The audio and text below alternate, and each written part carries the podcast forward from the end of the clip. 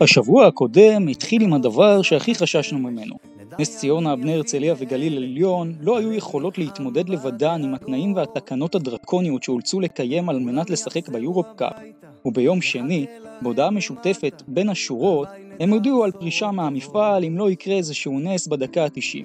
הנס לא קרה, וככה איבדנו כמעט מחצית מהנציגות שלנו באירופה. האם המהלך היה בלתי נמנע? האם כן היה אפשרי לעשות משהו כדי להציל את המצב? עם השאלות הללו נתחיל את הפרק שלנו. משם, הסיפור של השבוע שהיה לנו הולך לקבל תפנית. תפנית שתביא לנו רגעים של חיוך וגאווה. בפעם השנייה העונה, הישראליות שלנו עושות שבוע מושלם באירופה, עם ארבעה ניצחונות מתוך ארבעה משחקים, ובכל משחק כזה קיבלנו מופע של קבוצה שמביאה את כל הלב שלה אל הפרקט, וביחד במשחק קבוצתי נהדר עם הרבה מאוד אופי, גם מנצחת. ובואו נדבר עליה ביחד. כי השבוע, הישראליות באירופה הציגו אחדות, אהבה ופרגון אחת לשנייה כמו שאף פעם לא הציגו. מתי אתם זוכרים פרגון כזה בתוך תל אביב, או בין מכבי להפועל ירושלים? הרי עד לא מזמן אפשר להגיד שהקבוצות האלה אפילו קצת, או אולי הרבה בעצם, נלחמו אחת בשנייה. אבל במקרה הזה, דווקא מתוך השעות הכי קשות, דווקא אז מתחילים לצמוח הדברים הכי יפים. ישראליות באירופה מציגות אחדות וסולידריות, כשאנחנו ביחד, פשוט אי אפשר לנצח אותנו. אנחנו במפה פרק שישים, אנחנו מתחילים. עם ישראל חי.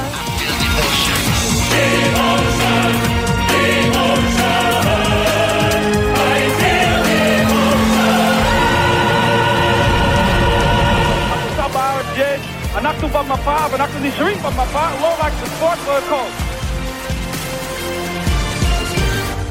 אנחנו במפה פרק שישים שלנו, ברוכים הבאים, כאן כרגיל נאי דרור מדף הפייסבוק טיים אאוט, ואנחנו פה עם הפאנל הקבוע שלנו, יועד תורג'מן ואופק ססון. שבוע טוב יועד, מה שלומך? אהלן חבר'ה, שבוע טוב, תשמע, שבוע של ארבע מארבע, לפחות קצת ניחומים, קצת שמחה בתוך כל העצב. ושבוע טוב גם לאופק, מה שלומך אתה? אהלן אהלן, אה... כן, בתוך כל הרכבת הרים הזאת שאנחנו חיים בה ביום יום, אז לגמרי היו כמה נקודות uh, שאלו חיוך על הפנים של כולנו. Uh, אני מניח שמה שאתה מדבר עליו נית על איזושהי סולידריות uh, בין אנשי מועדון כאלו ואחרים ובין המועדונים עצמם, אני חושב שזה מחלחל uh, גם לאוהדים. כלומר, אנחנו שומעים יותר ויותר קולות, גם בפיד כדורסל ובתגובות לפוסטים של קבוצה אחת של השנייה, כבר אין את האיבה, ואין את האמוג'י הצוחקים והכועסים, ותמונות של שימון, וכל מיני דברים כאלה. אז זה יפה לראות שכולם מבינים את גודל השעה, מבינים שניצחון של קבוצה ישראלית, זה ניצחון של הכדורסל הישראלי ושל ישראל כולה. חברים, שבוע מושלם באירופה, ארבע מארבע לישראליות. אגב, לא פעם ראשונה עונה, כבר היה לנו שבוע כזה, בתחילת אוקטובר, עם שני ניצחונות של הרצליה, אחד של הפועל תל אביב ואחד של מכבי, אז הנה עוד פעם זה קורה. ואנחנו עם שמונים אחוז הצלחה בינתיים לישראליות באירופה, ואנחנו נקווה שזה ימשיך ככה.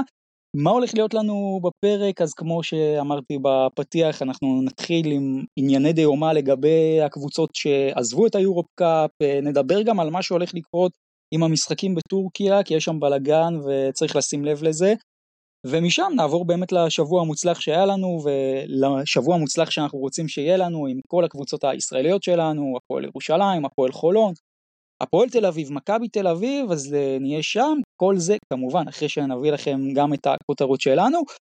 בואו נתחיל דווקא עם התוצאות של הסקרים שהיו לנו השבוע, ובהזדמנות הזאת אני אזמין אתכם גם להצטרף לקבוצת הוואטסאפ שלנו, אם אתם עדיין לא שם, אנחנו כבר בסקר מאה תשעים ותשע, הסקר הבא שלנו הולך להיות הסקר ה-מאתיים, והסקר ה-מאה תשעים ותשע שלנו שאל מי ה-אם וי פי של השבוע, מכל המשחקים של הישראליות, אז אחוז אחד בוחר באריס, אחוז אחד בוחר במנפורד, שני אחוזים ברנדולף, ארבעה אחוזים בלורנזו בראון, אחד עשר אחוז אומרים ריברו, שלושה עשר אחוז פידי סמית, שמונה עשר אחוז תומר גינת, וכנגד כל אלו, חמישים אחוז נוספים, בוחרים ברוב גדול את קדין קרינגטון כ-אם וי פי של השבוע.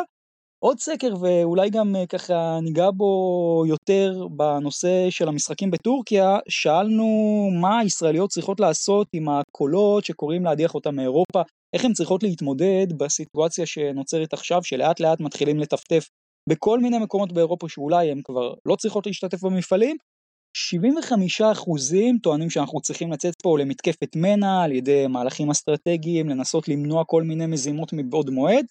שלושה עשר אחוזים חושבים שאנחנו צריכים להוריד פרופיל דווקא ולקוות יותר לטוב ולנסות להיות מתחת לרדאר. שנים עשר אחוזים פשוט אומרים שזו שאלה מורכבת וקשה ושהם כרגע לא יודעים את התשובה, אבל זה גם דיברנו על זה בפרק הקודם, אנחנו עוד נדבר על זה בפרק הזה, ומפה אני מציע שנעבור לכותרות, ואני אתחיל, אני אתחיל עם כותרת שהיא סיבוב באירופה, כי אנחנו מדברים כל הזמן על הקבוצות הישראליות ועל הדברים שקורים, אבל שווה לשים לב גם לכמה מגמות מעניינות שקורות לקבוצות מסוימות באירופה, אז אני רוצה להתחיל את הסיבוב באירופה ולקחת אתכם לאנקרה עם טורק טלקום שמתחילה את העונה מזעזע. שלוש שתיים שלילי בליגה, מקום שלוש עשרה, ארבע אחת שלילי ביורו-קאפ, מקום שמיני, המאמן, ננד קנק, מפוטר אחרי ההפסד לארי סלוניקי, זה לא עוזר לטורק טלקום, כי אחרי זה מפסידה עוד ארבעה משחקים, היא בסך הכל עכשיו עם חמישה הפסדים ברציפות, בינתיים קנק כבר מספיק לעבור להתקבליס, וגם לנצח איתה את קובנה, אבל הבשורות של טורק טלקום הן לא טובות, כי יש לה היום משחק מול גלת הסריי, יום רביעי מארחת ביורו-קאפ את גרן קנריה, ואם היא הולכת להפסיד במשחקים האלו, היא באמת תהיה בצרות צרורות בשתי החזיתות. עוד קבוצה שבאמת שאלה טובה מה היא עושה באירופה זאת אופאבה, האלופה הצ'כית שבצ'כיה כרגע היא במקום השלישי, מאזן ששלוש חיובי, אבל שווה לשים לב שבליגת האלופות היא פשוט מבזה את המפעל. אין מילה אחרת לומר את זה, חמישים ותשע הפרש היא חוטפת מפרומיטיאס, אחרי זה שלושים ושבע הפרש היא חוטפת מדיג'ון, זה מה שקורה בליגת האלופות. בואו נדבר קצת על בשורות טובות, קודם כל קלוז'נה פוקה, הסוס השחור שלי שאני סימנתי אותו ביורו-קאפ, שנים עשר מתוך שלוש עשרה ניצחונות בעצם מתחילת העונה, יש לה שתים עשרה מ-שלוש עשרה, לוקחת את הגביע, גביע ווינר הרומני, המקבילה שלו, שש משש בליגה, ארבע מחמש ביורו-קאפ, גם ההפסד שלה רק ב-ארבע נקודות לבורג', כמובן קלוז'ן, אנחנו מכירים שם הרבה שחקנים, סילי אדוארדס ומרקס מייריס, אקס הפועל ירושלים, שדרך אגב הוא כמעט לא הפסיד ב-אלפיים עשרים ושלוש, כי גם הפועל ירושלים כמעט לא הפסידה ב-אלפיים עשרים ושלוש, ועכשיו גם קלוז', אז אחלה מייריס, וכמובן וירטוס בולוניה גם היא, שתים עשרה מ-שלוש עשרה זוכה בגביע, במקבילה של גביע ווינר האיטלקי, חמש אחת ביורוליג, חמש אפס בליגה, אז בסך הכל שתי קבוצות, קלוז' ווירטוס, שבאמת מתחילות העונה נהדר, ועוד ככה נקודה מעניינת גם בזווית הישראלית, דיברתי פרק קודם על הקבוצות המושלמות, אז יש לנו את ריאל מדריד, עם ארבע עשרה אפס, ויש רק עוד שתי קבוצות מושלמות באירופה כרגע, שאלו בעצם הפועל תל אביב והפועל ירושלים, אני מדבר על כל המסגרות, הפועל תל אביב חמישה ניצחונות, הפועל ירושלים ארבעה ניצחונות, בזירת הקבוצות שרק עם הפסד אחד גם אין הרבה, יש מאה ועשר קבוצות שמשתתפות ליגה ואירופה, הקבוצות שיש להם רק הפסד אחד, הם, כמו שדיברנו, בולוניה, קלוז' וגם פרומיטיאס, ליידן, פורטו, ליסבון, חמניץ, ועם המצב שקרה גם הרצליה ונס ציונה, זה היה סיבוב שלי באירופה, מכאן אופק לכותרת שלך. טוב, אז אני אמשיך אותך אה, לגבי וירטוס בולוניה, האמת שאני לא אתמקד אה, בהכרח בהישגים הקבוצתיים שלה, ואני קצת רוצה לדבר על מה שקורה שם מבחינת ה... השחקנים עצמם. אנחנו רואים פה את דחיית המתים, יותר נכון את אה, דחיית הקריירות המתות, אה, של, של כל כך הרבה שחקנים שזה פשוט, אה, פשוט לא יאמן, קצת עם צוללים ל... לעניין המספרים ולהשוואות, מרקו בלינלי, שחקן שכולנו מכירים, קריירת אן בי איי כל כך uh, עשירה, כבר בין שלושים ושבע, הקפיץ את הממוצעים שלו, משנה שעברה מ-תשע עשרה וחצי ל-שלוש עשרה וחצי. בריין דנסטון, בין שלושים ושבע, אחד השחקנים היותר ותיקים באירופה, כמעט הכפיל את כמות הדקות שלו בווירטוס, ואת כמות הריבאונדים שלו, uh, ואולי גולת הכותרת טוקו שנגליה, ה-אם וי פי uh, של חודש אוקטובר, אמנם לא... לא נגיד סוס מת, אבל בוא נגיד שכן, הקריירה שלו הייתה בדעיכה, הוא כבר uh, מזמן לא uh, אותו פורוורד אגדי ובלתי ניתן לעצירה, uh, שהוא היה ב- בתקופתו בבסקוני, ואולי גם אחר כך uh, קצת בצסקה, מ-ארבע וחצי נקודות ל-שמונה עשרה וחצי נקודות למשחק, uh, זה, זה מטורף, זה שלושה שחקנים שכרגע, כשחשבנו שכבר הקריירה שלהם uh, די גמורה, ושהם לא יצליחו להרים את הראש, אנחנו רואים כאלה מספרים, ואולי אפשר גם בכוכבית קטנה את לוקה בנקי, שאנחנו זוכרים אותו ממילאנו ההיא, מסדרת הפלייאוף נגד מכבי תל אביב, מאז לא כל כך היה ביורוליג, קצת בבמברג, אבל בעיקר דשדש ברמות ה-בי סי אל, יורוקאפ, קובן, פזארו, אפילו שטרסבורג שנה שעברה, אנחנו זוכרים שהוא אפילו לא הצליח להעלות אותה לפלייאוף, מוצא את עצמו, מחליף מאמן גדול כמו סקריולו, וכרגע מאמן את הקבוצה הכי הכי רותחת באירופה אולי, אז תחיית הקריירות המתות, וירטוס בולוניה. אני אמשיך עם הכותרת שלי, היא נוגעת למכבי תל אביב, ואני רוצה לשאול, מה שלום הזר השמיני? אני זוכר בתחילת אוקטובר, מכבי תל אביב כבר קיבלה החלטה על להביא זר שמיני. אני לא יודע באיזה עמדה, כן, גבוה או גארד, זה לא משנה. אבל פרצה המלחמה, והדבר הזה נשכח כלא היה. ואם מכבי תל אביב, לפחות לפי מה שהיא מראה ומשדרת כרגע, עדיין מגדירה את עצמה כקבוצת יורוליג שבאה להתחרות ולהגיע להישגים, אני חושב שהיא חייבת לחזק את הקבוצה בעוד זר, גם אם בולדווין חוזר וגם אם לא, זה לא משנה. עדיין, שבעה זרים לדעתי זה לא מספיק עמוק, והסגל של מכבי תל אביב קצר, ויהיה בעייתי להחזיק, להחזיק עם זה ככה לאורך זמן. אז אני באמת שואל, מה קרה לזר השמיני שדיברו עליו לפני המלחמה? אתה יכול להבין, אני מניח, מה קרה, כלומר, אני בטוח, בוודאות. לא, לא, ברור ש... שמה, שימ... אפשר להבין, אפשר להבין, אפשר, אפשר להגיד על המצב והכל וזה, אבל עברנו כבר איזשהו, את, את האלם הראשוני, מה שנקרא. עכשיו, אתה יודע, אפשר גם ל, להגיד שאין שחקנים בשוק, זה לא נכון. אבל עכשיו ולהגיד, עברנו את האלם ולהגיד, הראשוני. כן, ולהגיד שבגלל המצב אי אפשר להביא שחקנים, זה גם לא נכון, כי הקבוצה בכלל לא, לא נמצאת בארץ. אבל האלם הראשוני, הנה עברנו אותו. כרגע מכבי תל אביב הולכת לשחק את משחק הבית במרכאות הראשון שלה בבלגרד בפעם הראשונה, סוף סוף יכולה להשתקע, לנסות לקיים איזושהי שגרת, שגרת אימונים ושגרת חיים אה, נורמלית. עד עכשיו השחקנים פה נדדו ממקום למקום כשהם לא יודעים איפה הם שמים את הראש אה, ואיזה יום היום בכלל. האמת, אז אני חושב נכון, שכן אפשר נכון. לעשות הנחה מסוימת למכבי תל אביב. אני בטוח שאם לא, השבעה באוקטובר, אנחנו כבר היינו רואים ביום שני, שלישי, כבר איזשהו גארד סקורר שמגיע, הייתה איזושהי תפנית בעלילה שטרפה את כל הקלפים. אני לא בא יותר מדי בטענות למכבי, אני חושב שהדרישות המקצועיות של הדבר הזה עדיין מחייבות אה, החתמה של גארד נוסף. יכול להיות שעכשיו בגלל שבולדווין כבר קרוב לחזרה, אז אולי קצת התאפקו עם זה, וככה הסיטואציה היא עדיין לא נוחה. לא בהכרח, לא בהכרח שהתאפקו, אולי פשוט הביאו חיזוק לקו הקדמי, זה גם אופציה. אולי, אולי, אבל כרגע בוא נגיד שזה פחות בדחיפות כמו שזה היה לפני השבעה באוקטובר. טוב, לא רק מכבי תל אביב מושפעת כרגע מהמצב, ונדבר על זה אולי בחלק של מכבי, עד כמה זה באמת המצב או החלטה, מה שנקרא מהבית, אבל בואו נדבר על מה שקורה ביורופ קאפ, או יותר נכון מה שלא הולך לקרות, וזה הישראליות שלנו. צעד מאוד חריג, יום שני גם בני הרצליה, נס ציון הגליל העליון, כל הקבוצות מוציאות הודעה משותפת ביחד, שבעצם אני הבנתי מההודעה הזאת שהם עוד איכשהו מקוות לאיזשהו נס שיקרה, אבל הם הסבירו שם בצורה מאוד מפורטת, שבעצם ליגת האלופות ופיבה, עושים להם מה שנקרא מלכוד עשרים ושתיים, כלומר נותנים להם תנאים שהם בהכרח לא יוכלו לעמוד בהם, היה שם איזה משהו עם התדירות של המשחקים שמבחינה לוגית זה לא היה הגיוני, גם הרבה מאוד כסף, לא קורה נס, אף אחד לא בא משרד הספורט, לא בא אף אחד שגם שם כסף שצריך לשים על האבטחה וכל הדברים האלה, ולמעשה הקבוצות הישראליות בדיעבד אנחנו מבינים גם שהן פורשות מהיורופ קאפ, ואני רוצה לשאול אתכם, נכון, פיבה, זה, אמרתי, פיבה הוא ילבי פיבה, ופיבה היא ללא ספק, או הגורם המרכזי ששם את המקלות בגלגלים, ואפשר גם להגיד אולי כיוון לשם, אבל האם זה באמת היה מהלך בלתי נמנע? האם זה לא היה יכול להיות אחרת? כי אנחנו מאבדים פה חצי מהקבוצות הישראליות שלנו ביורופ קאפ, ולתחושתי היה אפשר לעשות יותר. תשמע, זה לא תלוי בנו. איך שלא תהפוך את זה, זה לא תלוי בנו. אנחנו כפופים לפיבה, הקבוצות הישראליות, הרצליה, נס ציונה וכולי, גם כפופות לפיבה, ומה שפיבה מחליטים זה מה שקורה. לגבי ההודעת מועדון, לא, לא, לא הייתה ברירה. צריך להציג לכולם את המציאות כמו, כמו שהיא. לא, אבל אני אגיד לך מה אני מתכוון. אני מתכוון, תראה, בסוף זה עניין גם של כסף, זה עניין שהיו עלויות הבטחה מאוד גבוהות. לא שמתי לב שמשרד הספורט אמר, עליי, אני עכשיו מבין את המצוקה ואני אתגייס לאירוע.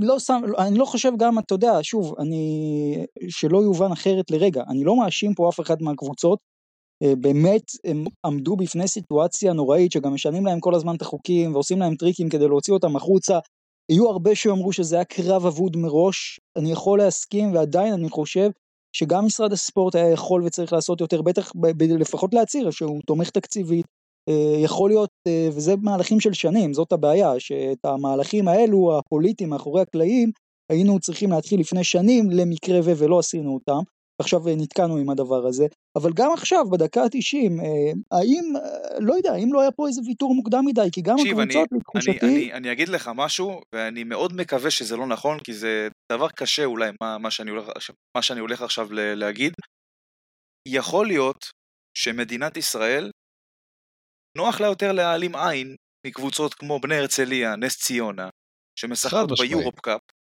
אחד, נראה לך שבאמת הפועל ירושלים ומכבי תל אביב, אם הם היו מועמדות לניפוי מה, מהמפעלים שנמצאות בהם, לא היו כן, נעמדים על הרגליים האחוריות ועושו, ומפעילים כל קשר ו- ו- ופרוטקציה נכון. וקשר דיפלומטי כדי למנוע שזה יקרה. וגם שמים כסף ומסיים להם כלכלית, אז כן, אני, תשמע, הדברים האלה קשים, כן, אבל כנראה שלמדינת ישראל יותר קל להעלים עין שמדובר בנס ציונה ובבני הרצליה. קודם כל, זה גם יותר קל לפיבה. אנחנו, אני לא יודע אם היה פה איזשהו מהלך זדוני של פיבה באמת, לעשות איזשהו סעיפים כאלה מכוונים מראש כדי לגרום לקבוצות אה, לפרוש, אבל אני אגדיר את זה כלא עשו איזשהו מאמץ אקסטרה כדי לסייע לקבוצות, ואנחנו מדברים פה על המפעל הנחות יותר של פיבה, אה, פחות נלחמים עליו, יש שם פחות, פחות כסף, פחות אה, צפיות, אה, פחות קהל, פחות הכל. אה, אני בטוח שגם מצד פיבה וגם מצד מדינת ישראל, אם היו פה שמות קצת יותר סקסים שמערבים יותר משאבים, אז גם היינו רואים פעולות אקטיביות אחרות, אין מה לעשות, הסיטואציה היא לא משהו שכל מועדון יכול לעמוד בו, אלו הוצאות כלכליות ולוגיסטיות שלא כל מערכת יכולה לקיים, הוצאות ש- ש- של טיסות ומגורים וביטחון שעכשיו מאלצים את כל הקבוצות לעשות, לא כל קבוצה יכולה לעשות את זה, וזאת התוצאה, כל, ה- כל הנטל עליהן. אז אני רוצה להתחבר לזה ולומר שיש פה לדעתי חוסר הבנה של העניין האסטרטגי, כלומר, קודם כל, איך זה הולך להשפיע על השנים הבאות? האם עצם זה שהיום הקבוצות הישראליות פורשות, ואנחנו עוד לא יודעים גם מה יהיה עם הליגה, זה אומר שאנחנו גם בעונה הבאה נהיה בלי ישראליות ביורופ קאפ? יותר מזה, מהבחינה אסטרטגית, כבר חתכנו פה כמעט חצי מהקבוצות, זה הרבה מאוד. הגדולות לא לעולם חוסן, דיברנו על זה פרק קודם, שאף אחד, אני לא האמנתי שזה יקרה כל כך מהר, הדיון שלנו, אנחנו היינו הראשונים שעשינו אותו במקום כלשהו, וזה קרה יומיים אחרי זה, כלומר, זה, זה נושא שהוא בקושי מדובר, והנה כבר, בסופו של דבר, אנחנו משלמים את המחיר מהר ובמזומן, עוד מעט אנחנו גם נגיע לעניין של המשחקים בטורקיה, שאף אחד לא יהיה פה שענן יותר מדי, כלומר, עצם זה שאנחנו איבדנו חצי מהקבוצות, זה מסוכן לנו מאוד אסטרטגית, ואני אומר גם יותר מזה, בסוף, גם לקבוצות האלה, לבני הרצליה, נס ציונה וגליל עליון, לכל אחת מהם הייתה עונה הזדמנות, גם לבסס את עצמה כמועדון, נכון שבסוף הסיטואציה לא מאפשרת, והיא מאוד לא אידיאלית, אבל עדיין, זה שאנחנו לא עשינו, וכשאני אומר אנחנו, אני מתכוון יותר פה למשרד הספורט ומדינת ישראל, לא עשו את מרב המאמצים כדי לתמוך בקבוצות הישראליות, ולדאוג שהם יוכלו לשחק, למרות הקשיים ולמרות הכל, זה דבר בעייתי מאוד, כי זה פשוט מחזיר אותנו אחורה, וזה באופן עקיף גם יכול לעודד פה חרמות בעוד, בעוד חזיתות. זה משהו שאותי הוא מאוד מאוד מדאיג. אז אנחנו בלי הישראליות שהם נס ציונה גליל עליון והרצליה ביורופ קאפ, מעניין מאוד מה יקרה איתם עכשיו בהמשך העונה, הגליל גם פרסמנו אצלנו, שחררה את כל הזרים כבר, לא, לא כל כך ברור מה הולך להיות שם, אבל בואו נדבר רגע על הקבוצות שכן נמצאות, כי גם הן לא בטוחות, אוקיי? יש לנו עכשיו את העניין עם טורקיה, חולון הולכת להיות החלוצה בעניין הזה, עם משחקים שהולכים להיות בטורקיה, רק בואו גם נשים פה את הקונטקסט, יש עזרה של המל"ל, בעצם עזרת מסע, משלחות ישראליות, עד כמה שאני מבין יש אפילו איסור על יציאה לטורקיה, ונשאלת פה שאלה מה קורה עם המשחקים הביתיים של הטורקיות מול הישראליות, כלומר עכשיו חולון, וזה גם מדהים שתמיד אנחנו מגיעים פה לדקה ה-תשעים, מנסה להחליף ביתיות עם בורסה ספורט, אבל מתחילים פה לדבר גם על אופציה של הפסד טכני במכוון או דברים כאלו, ואותי זה מאוד מדהיג. כי מעבר לעניין של ההפסד הטכני והכל, זו עוד עילה להעיף את כולם מאירופה גם. כלומר, אם אנחנו נתחיל פה שרשראות של הפסדים טכניים לקבוצות ישראליות בטורקיה, גם לא ירחק היום שמועדונים יגידו, אוקיי, סבבה, אז יהיה אירופה בלי ישראליות, מה רע? אז הכל יגיע מלמעלה. כלומר, אם פיבה יחליטו שהן רוצות את הישראליות באירופה וזה שווה להן, אז הם יבואו לבורספור או לגלטסראי לצורך העניין, ויגידו להם, תקשיבו לי טוב, אתם דואגות להחליף ביתיות, אתם דואגות לפתרון לעשות את זה בקפריסין, או whatever, הכל תלוי בכמה חשוב להם. אם הם יבואו ויגידו, אה, ניחה, יאללה, הפתרון הקל הרי הוא לתת את ההפסד הטכני, ומשם המדרון, כמו שאמרת, הוא באמת חלק, ונראה פה כבר קבוצות ישראליות עפות, בין אם זה החלטה שהן עפות, או בין אם זה, אתה יודע, הפסד טכני זה, זה הורדת נקודות, זה... בוא נגיד שהמסלול ללעוף מהמפעל קצר יותר, אבל אני חושב שזה יגיע מלמעלה, ואם איך שהם יכתיבו את המסלול בפיבה, ככה זה גם ישפיע על הקבוצות, הקבוצות שלמטה. תשמע, אף אחד מאיתנו לא באמת יכול לדעת מה יקרה, אבל אתה יודע, מה שנותר זה רק לקוות שהכל יתנהל כשורה, כל קבוצה תגיע, תשמור על פרופיל נמוך, הבטחה, מוסד, שבק, אני לא יודע מה, תשחק את המשחק ותברח משם, פשוט וקל. לא בטוח שהם מתכוונים להגיע בגלל העניין הזה, כלומר זה, זה שוב עניין אגב מול מדינת ישראל. אני אגב חושב שכל עוד אנחנו לא ביטלנו את היחסים הדיפלומטיים עם טורקיה לגמרי והגדרנו אותם כמדינת אויב, ויש לנו שם את ים הדר ונמרוד לוי ועוד הרבה מאוד ישראלים בודדים, אני מבין עוד פעם את העניין שמשלחת זה כבר משהו יותר רשמי, ואני גם מבין עכשיו שחולון, אני רוצה להזכיר לכם משהו, אירוע מסוים, גזיאנטפ, אלפיים שבע עשרה עירוני נהריה, היא מנצחת במשחק הראשון בשמינית גמר היורופ קאפ, ב-עשרים ואחת הפרש, בעצם צריכה לנסוע לגומלין בגזיאנטפ, יש גם, פחות או יותר, זה דברים אחרים כמובן, אז לא הייתה מלחמה, אבל גם איזושהי עזרת מסע, המשלחת הישראלית מבחינת השב"כ רשאית לצאת, רק אם היא באה עם רמת הבטחה מסוימת, הטורקים לא מסכימים לזה, הם דורשים שיגיע שר או משהו, כשבעצם הוא זה ש... יהיה התירוץ להבאה של ההבטחה, וכולם זוכרים שם את מירי רגב וחושבים שמירי רגב בכוונה ניסתה שם להגיע ואני יודע מה לנופף עם דגל ישראל לטורקים, אבל לא, הפתרון באמת היה שמירי רגב שרת הספורט תצא לטורקיה עם המשלחת, וככה הטורקים בלו את העניין גם של, ה, של ההבטחה שפתאום בא גוף אחר, גוף זר ומכניס להם מאבטחים ו, ואנשי צבא ונשק לתוך המדינה שלהם, את זה הם היו מוכנים לקבל. אגב, מעניין, אני לא זוכר שם מה היה קורה במקרה של הפסד טכני, כי זה המשחק על הפרשים, אם נהריה הייתה, היא ניצחה ב-עשרים ואחת, אני לא בטוח שהפסד טכני בהפסד של עשרים הפרש שהיה מעלה אותה, כלומר יכול להיות שזה היה זורק אותה לגמרי, אם אני זוכר נכון, אבל אולי הגיע הזמן, אני לא יודע מה הלו"ז של מיקי זוהר, מניח שהוא עסוק כמובן בימים אלו, אבל אולי גם זה יכול להיות פתרון יצירתי, הגיע הזמן פה לפתרונות יצירתיים, אני פשוט אומר שאנחנו צריכים להתכונן למצב שלא יסכימו לנו להחליף ביתיות, כי גם אם יסכימו לנו, בואו, אז מה יקרה עוד חודש, מה יקרה עוד חודשיים, אם אנחנו, אנחנו כולנו מקווים שזה ייגמר כמה שיותר מהר, אבל אם אנחנו קצת leg on the ground, יש פה בעיה, ואנחנו צריכים להתחיל להתכונן לזה, זו השורה התחתונה שלי. כן, זה מובן לגמרי, אנחנו חיים פה מיום ליום, מנסים להרוויח זמן, הפתרון האידיאלי הוא כמובן להחליף ביתיות, וכשנגיע לגשר ש... שהוא נקרא משחק בטורקיה, לא יודע, נתמודד עם, נתמודד עם זה כשנגיע לזה, אבל שוב אני חוזר, אני חושב שהכותרת של הדבר הזה זה עניין הצ'צ'ינג, כסף, כמה לאנשים יש בנפיט ומוטיבציה להילחם בשביל הקבוצות, גם לפיבה וגם למדינת ישראל. עכשיו, אם, דיבר, אם ראינו פה מפגני הבטחה מטורפים, גם סביב מכבי תל אביב בוולנסיה, אני זוכר שזה בכלל היה קרנבל מטורף, עם העלויות הבטחה בטורקיה, הם יעלו על גדותיהם, ויהיה מדובר במשהו שהוא פשוט לא רווחי בשום צורה, אז לא יתאמצו לעשות אותו, ובוא נגיד שהתפשרו על הפתרון הקל שהוא הפסד טכני, כסף חברים. כן, ובסוף אני רק רוצה גם לסגור את זה ולומר, הביטחון הוא מעל הכל, שיהיה ברור גם אה, לכל מי ששומע אותנו, אז אה, אם יש פה איזה חשש סיכון לחיי אדם, גם בואו אה, נזרוק את עצמנו מאירופה, הכל טוב. בואו נעבור מכאן לקצת יותר דברים טובים. ארבע מארבע לישראליות שלנו, בואו נתחיל עם הפועל ירושלים, שלא ידענו איך אנחנו נקבל אותה, כי היא לא שיחקה חודש בעצם, והיא באה למשחק מול גלאטסראי, וכבר מוצאת עצמה במינוס חמש עשרה, ברבע השלישי, מיד מתעשתת ומתאפסת על עצמה, חוזרת למשחק, שלשה גדולה של סידי סמית בסוף כופה הערכה, משחק שכבר היה בידיים של גלאטסראי, איך שהוא מצליחה לאבד אותו, וניצחון גדול להפועל ירושלים בסופו של דבר, זו השורה התחתונה, הרבה מאוד דברים מדהימים מבחינה מקצועית היו במשחק הזה, אבל בסופו של דבר שורה תחתונה אחת וזה ניצחון, וגם כל מיני דברים מעודדים, כמו מוריס אנדור וטריו של ספידי, קרינגטון, רנדולף, הנקינס כסנטר, הכל שם נשאר בדיוק כמו העונה שעברה וממשיך. תנו לי את הרשמים שלכם מהניצחון הראשון של הפועל ירושלים בליגת העל. תשמע, אני, אני חושב ש... תשאל כל אחד בהפועל ירושלים מה, מה הוא חושב על הדרך, זה לא מעניין אותו בכלל. בסיטואציה שהקבוצה נמצאת, לא שיחקה משחק מתחילת אוקטובר, באה למשחק כזה, מול קבוצה לא חלשה, העיקר הניצחון, עוד לפני הדרך ועוד לפני הכל.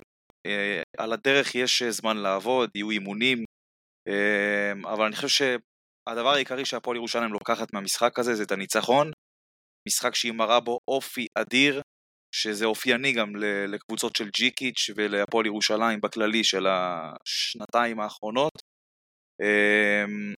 ובאמת שאפו להפועל ירושלים, ואני חושב שצריך לציין שחקן אחד, שקוראים לו ספידי סמית, האפור, שכולם זלזלו בו, ולדעתי הוא בדרך לתת עונה אדירה. טוב, ממה להתחיל? מהדברים הטובים או מהדברים הפחות טובים? מה שאתה רוצה. טוב, נתחיל, נתחיל ב, ב, בשלילי ונעבור לחיובי כדי לסיים בטעם טוב. Uh, אתה צודק, נייט, זה ניצחון שכולם שמחים עליו, הוא הראה גם הרבה דברים חיוביים, אבל אני בטוח שגם יש דברים שמדירים שינה מעיניהם של, אולי אני קצת מגזים בימים אלו מדירי, מדירים שינה, אבל נו, לצורך העניין. Uh, הדבר הראשון זה באמת היכולת מהרבע השני והחמש דקות של הרבע השלישי. בוא נגיד באופן כללי, משחק הגנתי, לא איי איי איי של הפועל ירושלים, בטח גם למה שהיא הרגילה אותנו, אבל ברבע השני והחצי מהשלישי, זה היה ממש אה, נפילה. כלומר, זה איבוד ריכוז קיצוני.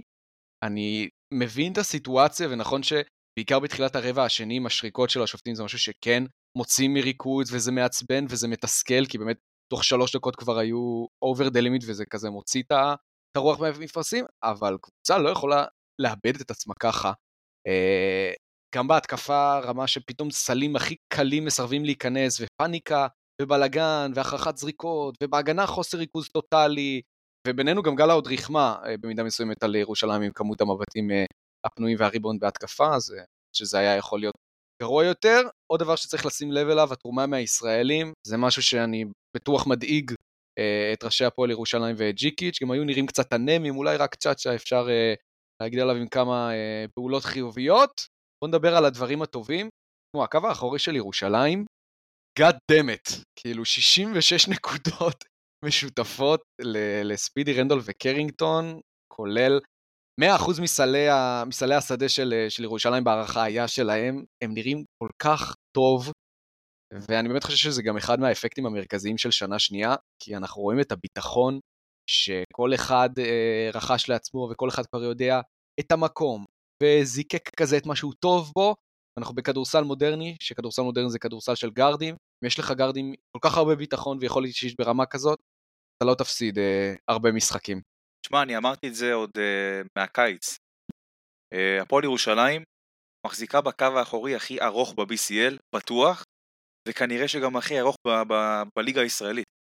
אפילו יותר משל מכבי תל אביב, וראינו את זה פאר אקסלנס במשחק מול גלה, עם הנתון ש... שאופק אמר פה, ואני חושב שזה היתרון העיקרי של הפועל ירושלים, אבל אופק גם דיבר על הדרך של... שהפועל ירושלים שיחקה במשחק הזה, במשחק ההגנה שלא היה קיים, כמו שלא שפטו את מכבי תל אביב בוולנסיה, אני חושב שגם לא, ש... שגם לא צריכים לשפוט את הפועל ירושלים על המשחק הזה.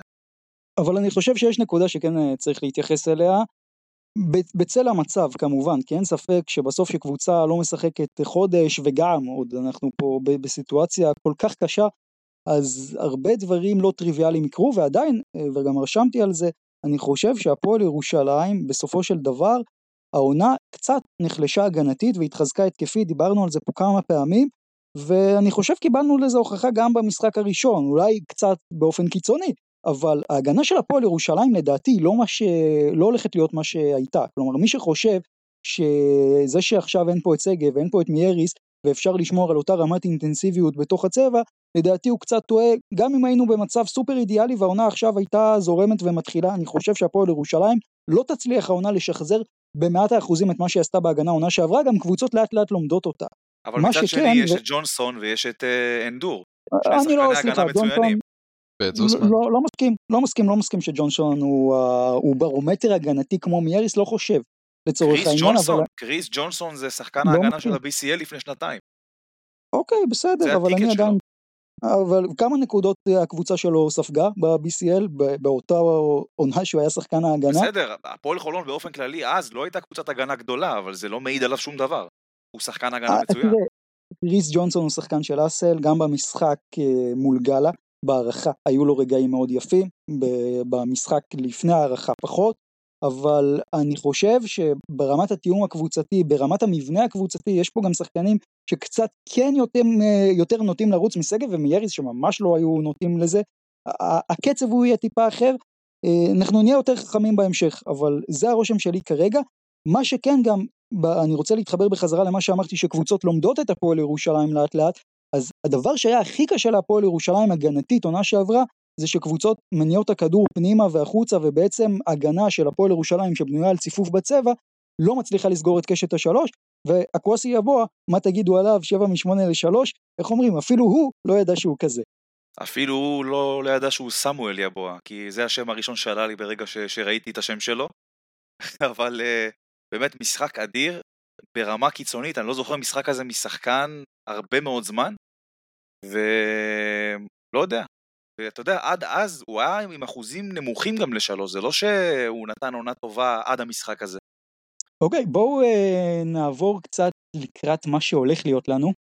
בנפיקה ליסבון, שזו היריבה הבאה, הזלתי אתכם הראש, אחלה קבוצה, נצחת את פאוק תשעים וארבע שבעים ושתיים, פשוט מביסה אותה בבית שלה, וזו אותה פאוק שניצחה את גלת הסריי, מצב כרגע אגב בבית הוא שהפועל ירושלים עם ניצחון, בנפיקה עם ניצחון, פאוקים אחת אחת וגלה עם אפס שתיים, זה בכלל מערבב פה את הבית. איך בנפיקה הולכת להגיע למשחק הזה? אז היא התחילה את העונה עם חמישה ניצחונות רצופים, אחרי זה שלושה הפסדים רצופים, ואז שוב שלושה ניצחונות רצופים, אז עכשיו היא במגמה חיובית, האם הפועל ירושלים תעצור לה בחזרה את המגמה או שבנפיקה ממשיכה? שאלה קשה מאוד. בואו נדבר טיפה על איך בנפיקה ניצחה את פאוק, אז היא קודם כל עם באמת הצגה של טירל קרטל ואיבן אלמדה, וגם, וזה דיברנו על זה כבר, בנפיקה קבוצה מאוד פיזית, מאוד חזקה, מנצחת אותה שלושים ושמונה שלושים את פאוק בריבאונד, הרבה מאוד עבירות, חמישים עבירות משותפות היו במשחק הזה, ובואו דברו איתי קצת על המאץ'אפ בין הקבוצות, כי הפועל ירושלים פה מגיעה לאולם לא פשוט שאסור לה להיות בו שאננה, גם אם היא פייבוריטית. אני חושב שאם הסתכלנו בתחילת העונה על הבית של הפועל ירושלים, אז הרבה באמת סימנו את בנפיקה כנמושה באופן יחסי, כי בכל זאת מדובר בבית מאוד שוויוני, ואנחנו רואים ממנה כדורסל מאוד מאוד טוב, אז קודם כל אסור לזלזל בה, אבל גם ברמת הכדורסל אני חושב שירושלים יצטרכו להתמקד בטריו של בנפיקה, שזה דאגלס, אלמדה וקרטר, כלומר תעצור שניים מתוך השלושה ואתה תהיה בסדר. כן, ובנוסף, אני חושב שבבנפיקה, כמו שאמרת אופק, טוני דאגלס, זה המנוע של הקבוצה הזאת, דיברנו קודם על הקו האחורי של הפועל ירושלים, אני רוצה לצאת פה בהצהרה, שאולי לא תסכימו איתה, אני חושב שהשחקן הטוב ביותר, הגארד הטוב ביותר, שהולך להיות בליסבון, במשחק הקרוב, זה טוני דאגלס, כלומר, אני לא חושב שלפחות באחד על אחד, יש להפועל ירושלים גארד, למרות שטוני דאגלס כבר בן שלושים ושמונה, אני לא חושב שיש לגארד שהוא יותר טוב ממנו, כי האיש פשוט בכושר פנטסטי, ובנוסף צריך לשים לב, גם מבחינתי לשחקן ככה, שאולי בכל השחקנים של בנפיקה הוא קצת פחות בולט, אבל אירון ברוסארד, עונה שעברה היה חזק מאוד ב-בי סי אל, העונה התחילה אותה קצת פחות טוב, אבל לדעתי לעצור אותו זה מפתח, כי הפועל ירושלים עד עכשיו בעמדה שלוש, מחפשת הרבה פעמים פתרונות גם בהגנה, אז שרנדולף שם הכל הרבה פעמים טוב, אבל שאלה מאוד גדולה, אם יהיה פה מצ'אפ של ברוסרד מול זוסמן, קצת מדאיג אותי, מעניין אה, לראות מה יש שם, ומבחינת מפתחות בהפועל ירושלים, הפעם, והנגינס היה סבבה במשחק הראשון, אבל הפעם הוא יצטרך להיות יותר דומיננטי לדעתי, כי להפועל ירושלים אני חושב, במשחק הזה פיזי, אמנם יש יתרון בתוך הצבע, אבל היא חייבת להפעיל את הנקינס, כי אם הפועל ירושלים תהיה יעילה בתוך הצבע, היא פשוט תחסל את כל אסטרטגיית המשחק של בנפיקה, שמבחינתה לדעתי תנסה דווקא להוריד את הקצב, כלומר הפועל ירושלים תצטרך להיזהר בניסיון אולי לגרור את המשחק לקצב איתי, כי בנפיקה תאהב את זה, בנפיקה יכולה לנצח ככה, בניגוד לרוב הקבוצות שהפועל ירושלים תפגוש בקצב איתי, זו דעתי. מחכה לך גם חתיכת גורילה בצבע, אני לא יודע אם קרב חפירות עכשיו של הנקילס על, על קרטר יהיה, יהיה יעיל מבחינתה. נכון, גם זה אתה יודע, בסוף הנקינס יצטרך לנצח פה במאצ'אפ, כי זה לדעתי המפתח של הפועל ירושלים. יועד, נקודות שלך על המשחק מול ליסבון? קודם כל, אתה דיברת על שחקני מפתח. אני חושב שבבנפיקה חד משמעית אני איתך, טוני דגלס, השחקן כנראה הכי חשוב של הקבוצה הזאת, הפועל ירושלים בשביל לנצח תהיה חייבת לעצור אותו, ויש לה גם את הכלים לעשות את זה. והפועל ירושלים, לקראת גלאטסראי, אני שמתי את קרינגטון כשחקן המפתח, וגם באיזשהו מקום די צדקתי, אבל אני חושב שלפי איך שספידי סמית נראה השנה, זה השחקן ככל הנראה הכי חשוב בהפועל ירושלים, לפחות בקו האחורי, ואנחנו גם רואים שבריינטון לאמר עדיין לא מחובר ב-מאה אחוז, וזה עדיין לא זה, מה שנקרא.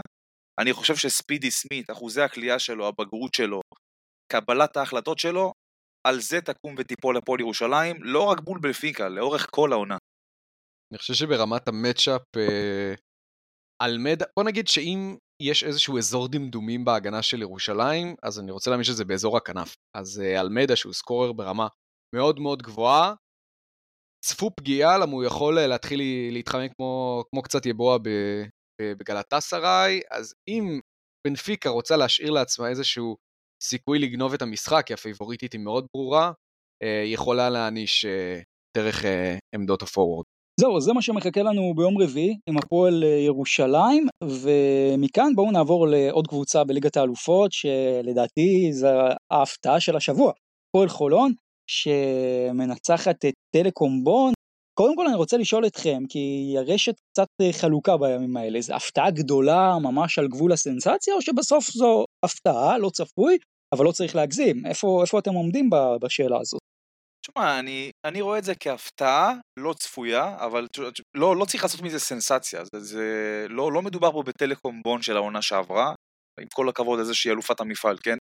אבל uh, זאת כן הפתעה, זאת כן הפתעה, אף אחד לא ציפה שהפועל חולון תיקח את המשחק הזה, uh, ובאמת היא מראה שהיא יכולה להעלות את הרמה שלה מתי שצריך, וזה מסמן גם על אופי uh, חזק, uh, שקשה מאוד לשבור שיש בקבוצה, וזה סימן טוב בשבילה. אני חושב שזאת הפתעה לא בהכרח בגלל זהות ה...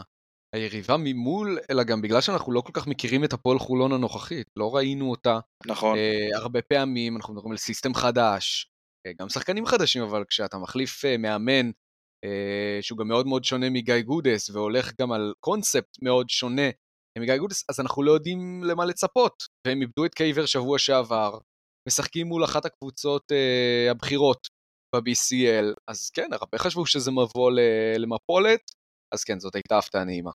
קודם כל אני רוצה לומר כמה דברים. דבר ראשון, קרמה. קרמה, בון ניצחה העונה שעברה, את המשחקים שלה, והיא כמעט לא הפסידה, והיא עשתה ליריבות שלה בדיוק את מה שחולון עשתה לה במשחק הזה. חולון פשוט עשתה לבונבון, זה קודם כל הכותרת שלי למשחק הזה, משחק אפור, קצב איטי, קרב פיזי מאוד, חולון פשוט הוציאה את בון מהשטף משחק שלה, ומה שנקרא נקמה בה על כל הניצחונות שלה בעונה שעברה, ניצחון דרך ההגנה, חשוב לשים לב פה. חולון של השנים האחרונות התרגלנו, קבוצה התקפית, רגלנד, עפות שלשות, מאתיים נקודות, לא. מנצחים דרך ההגנה, הייתה הגנה מצוינת של כולם, של גם במיוחד של נועה וסמית, שככה גם צופפו בצבע, וחולון לגמרי שיבשה לבון את המשחק, בון שלושים ושתיים זריקות מבחוץ, לעומת שלושים ואחת זריקות לשתי נקודות, פשוט זו הפועל חולון העונה, זו קבוצת פרי אנד די, זו הקבוצה, ואני חושב שהפועל חולון, כרגע, יחסית למה שציפינו, בהחלט על הגל, ואני, אם אני ככה אומר את זה בזהירות, יש לה הרבה מאוד מה למכור בבית הזה, מבחינת כדורסל. אני לא חושב שמה שהיה בבון, בהכרח היה פה איזה משהו חד פעמי ו- ומפתיע.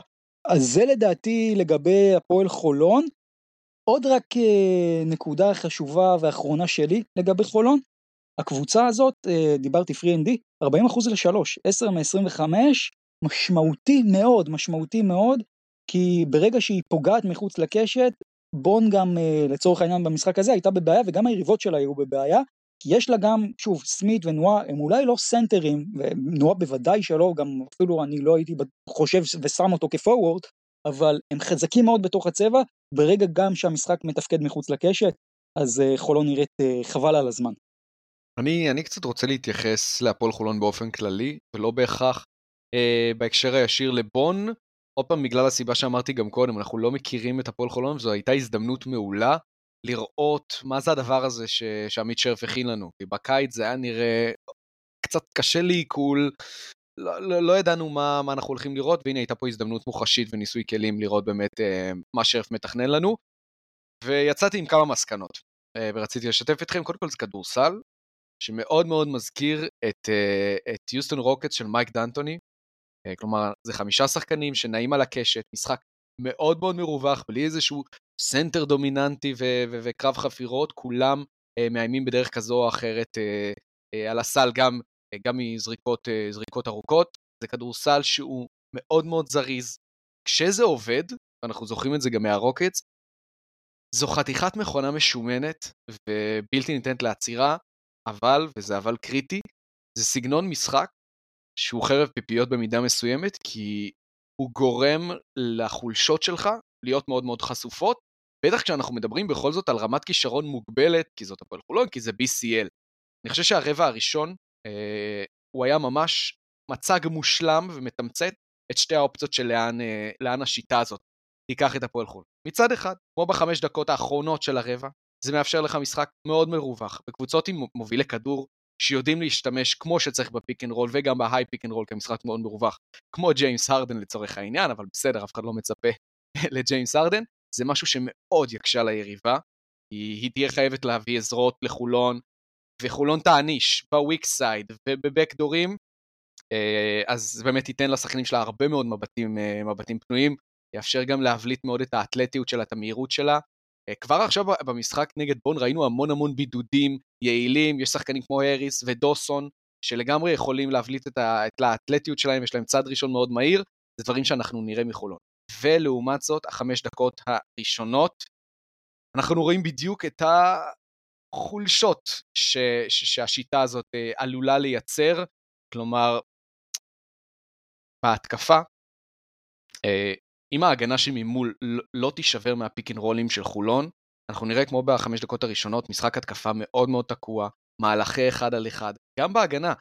זה שהפועל חולון, השיטה שלה יכולה לאפשר לה, לה, לעשות חילופים אוטומטיים, לשמור אזורית, ובאמת ראינו הגנה מאוד מאוד טובה, זה עובד גם לצד השני.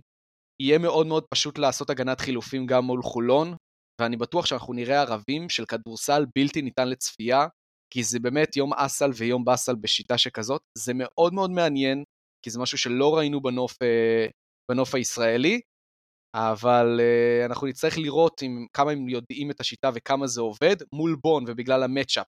וצריך להגיד, גם בגלל ערב הקליעה החלה של בון, שהאזורית של חולון אפשרה, בגלל הערב כלי הערה זה אפשר לחולון לשחק אזורית אה, כמעט לאורך כל המשחק, לא יעבוד כל יום אה, מול מצ'אפים אה, של קבוצות אחרות, בינתיים זה עובד.